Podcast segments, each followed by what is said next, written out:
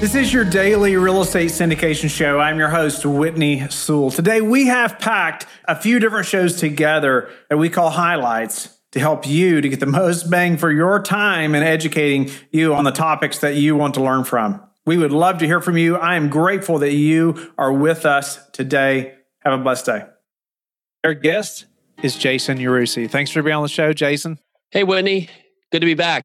One topic today, Jason, that we wanted to talk about. I felt like, I mean, even just us talking about it beforehand, like you had this stuff just like memorized. You know, you were just laying these things out, and it's talking to investors and and really just it's such a business, right? Just around that by itself, and making sure investors are cared for and taken care of, and, and you know, and and them just you know, and really you never being in the position of getting to you know close to closing and not having the capital raised. And i wanted to say congratulations on up to 450 units now. Congratulations to you all. That's awesome. I know you all are Thank working you. hard. But i'd love for you to elaborate on that. Let's get into you know that how you all are doing that how you've been successful uh, you know in that process of, of really having investors ready and talking to them and marketing to them all that So we are really just laying the groundwork. And one of the awesome, amazing things about syndication or even just multifamily in general is you, is you have the opportunity to, to bring in investors so you both can benefit, benefit not only from, from the investment, but from the economies of scale of being able to do a larger project together and ultimately reach whatever is your goal and your investor's goal at the same time, you know, whether it be generational wealth, cash flow, tax advantages, wh- whatever would be the components. However, it- there's a number of steps that we, we partake in that, that have made this helpful for us. And we, we generally do this in, in a four stage process. And of course, lots of times when we go out and, and as being a salesperson or other point, it's always focused on the, on the close now. Well, that, that ultimately when you're trying to create a relationship and really just trying to do something that benefit people for, for many years to come and having, having these investors that don't, aren't only in your first deal, but your second deal and your third deal is just creating that environment where you one would be the first step understand exactly what they're looking for because not every investment i have is going to be a good opportunity for them.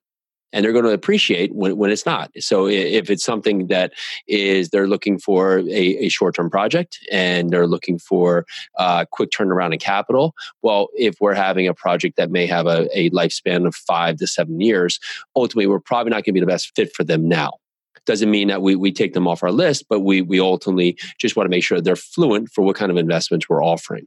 When, do you find something like that out? How do you know that Sure. So it's based on initial conversation, depending on, on where they come from, correct? So if it's family, friends, or, or immediate network, or if it's someone who's made a referral from somebody else, or or that if they're local, we may set up a meeting. If if they're not local, we may set up a call.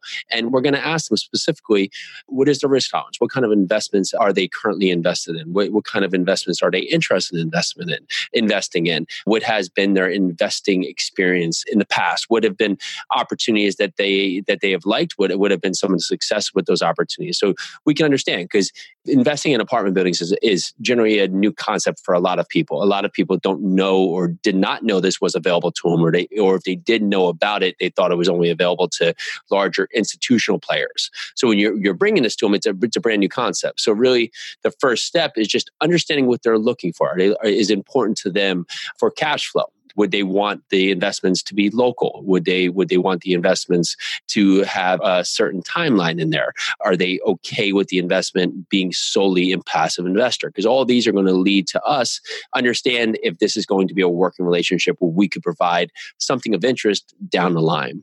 So generally we do that at stage one.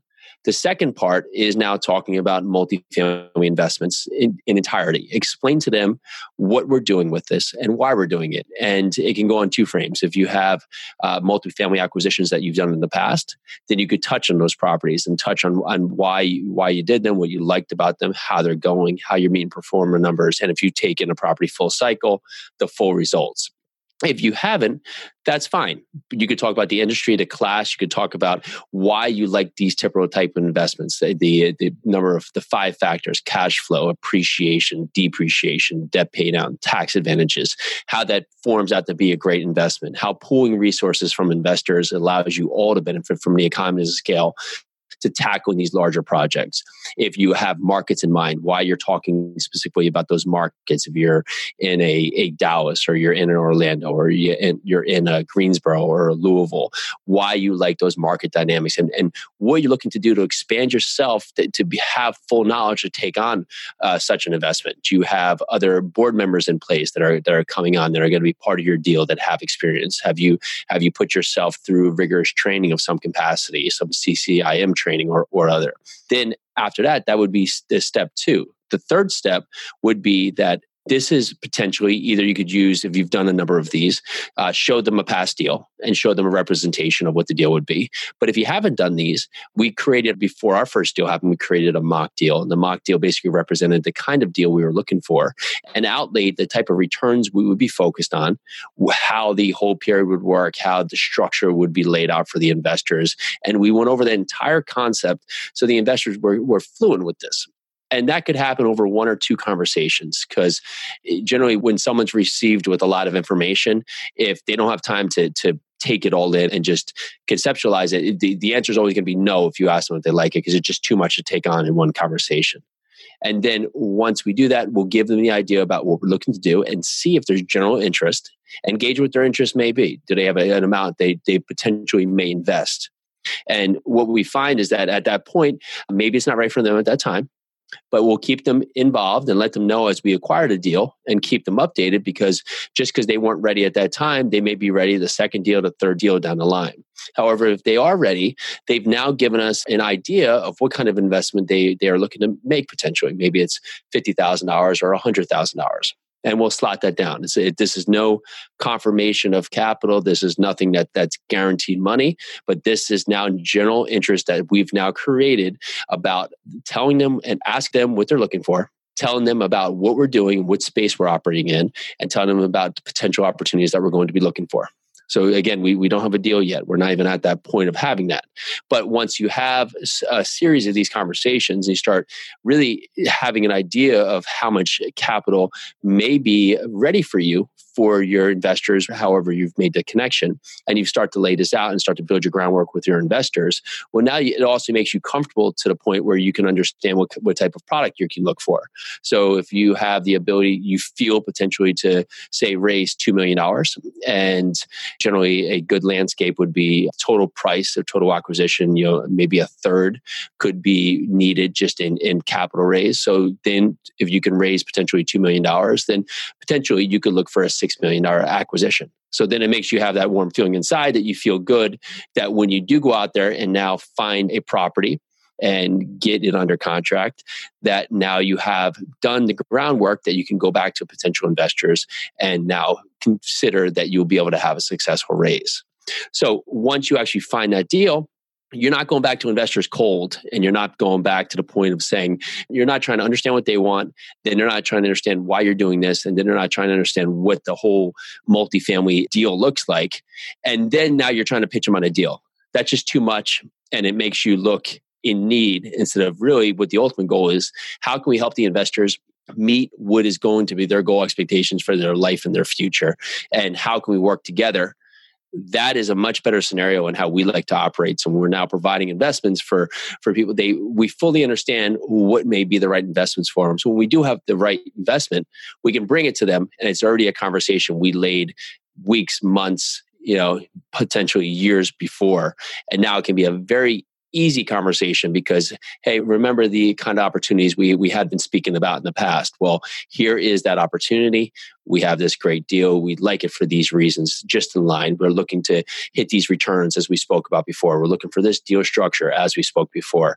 Would you still be potentially interested? And at that point it's a lot cleaner of a conversation a lot more beneficial of a conversation for everyone going forward Spencer, welcome to the show. I was just expressing to you, I can't believe we've not met before in person. It's amazing what you have accomplished just reading your bio and the platform you have built. I'm looking forward to learning more about that and getting to share that with the listeners as well. But let's get started a little bit about how'd you get into the syndication business or in commercial real estate? What does that look like? And let's dive into your platform a little bit that you've built. Yeah, well, again, first off, really appreciate being on the show. I've been listening to your podcast for a while, so it's great to actually be here and actually you know meet at least on Zoom.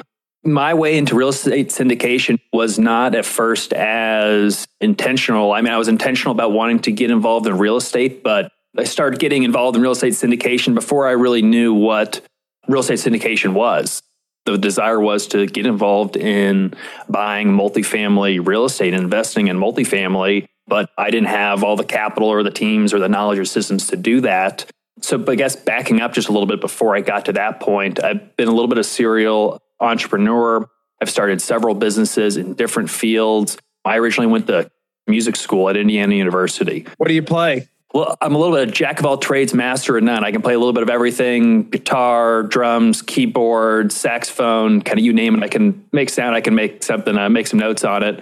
Okay. Absolutely. I had to ask. Especially was kind of recording, production, and composition. So I lived in New York City for a little bit after that, working in recording studios, kind of building, trying to build my own book of clients. And I kind of figured out I love doing it, but I didn't really see a path to really build a scalable business. And was my two passions at that point were music and building a business, being an entrepreneur. And so I started focusing on, right, what else could I do to really build a business? And a little bit after that, I ended up moving back to Indianapolis, which is my hometown, started a business with my wife and one of my best friends after we were sharing a kind of double IPA, so craft brewer had brewed, and we said, you know, where are all these hops coming from? These craft brewers that are popping up everywhere are using. We realized there was a hop shortage going on. We thought we'll Indiana is a great state for agriculture. Why don't we produce hops here for all these local craft breweries?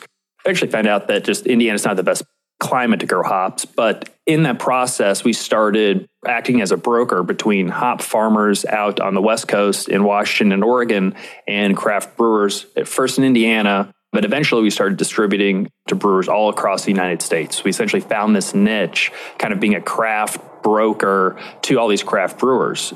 And so we were the kind of the fastest growing hop broker really in the United States. We became the largest in the Midwest. And then about 2015, decided to sell that business.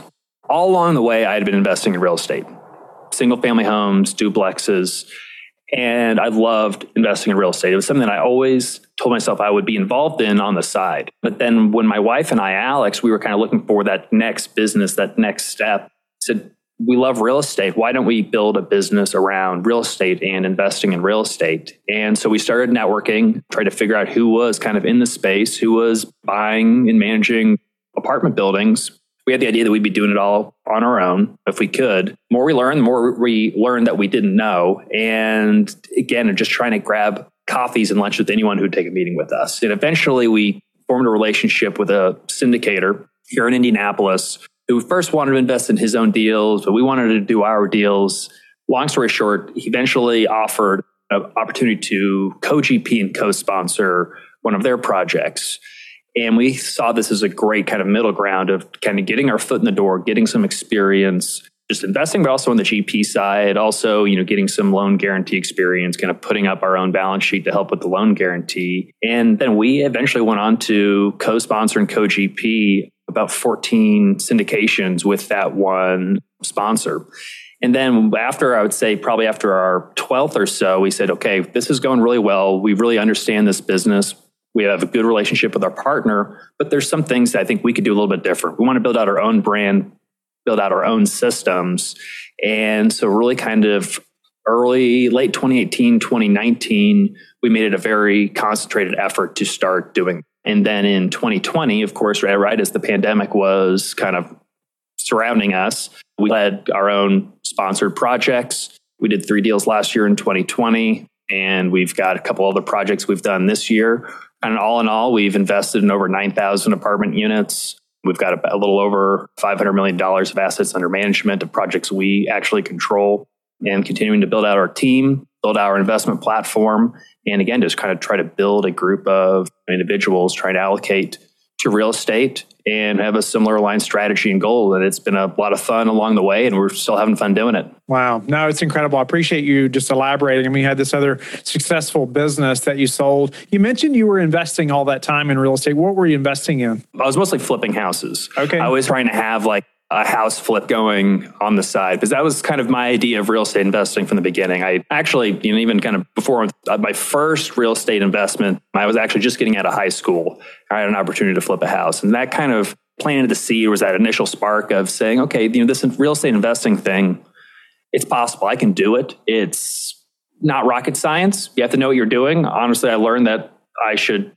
not do everything for the project, learn how to, you know, delegate really kind of early on. But I didn't think that was going to be kind of my core focus of what I wanted to build a business around until kind of later on in my life, looking back, kind of looking at all the options and saying, why not kind of go all in on real estate? Best decision that my wife and myself have made for ourselves.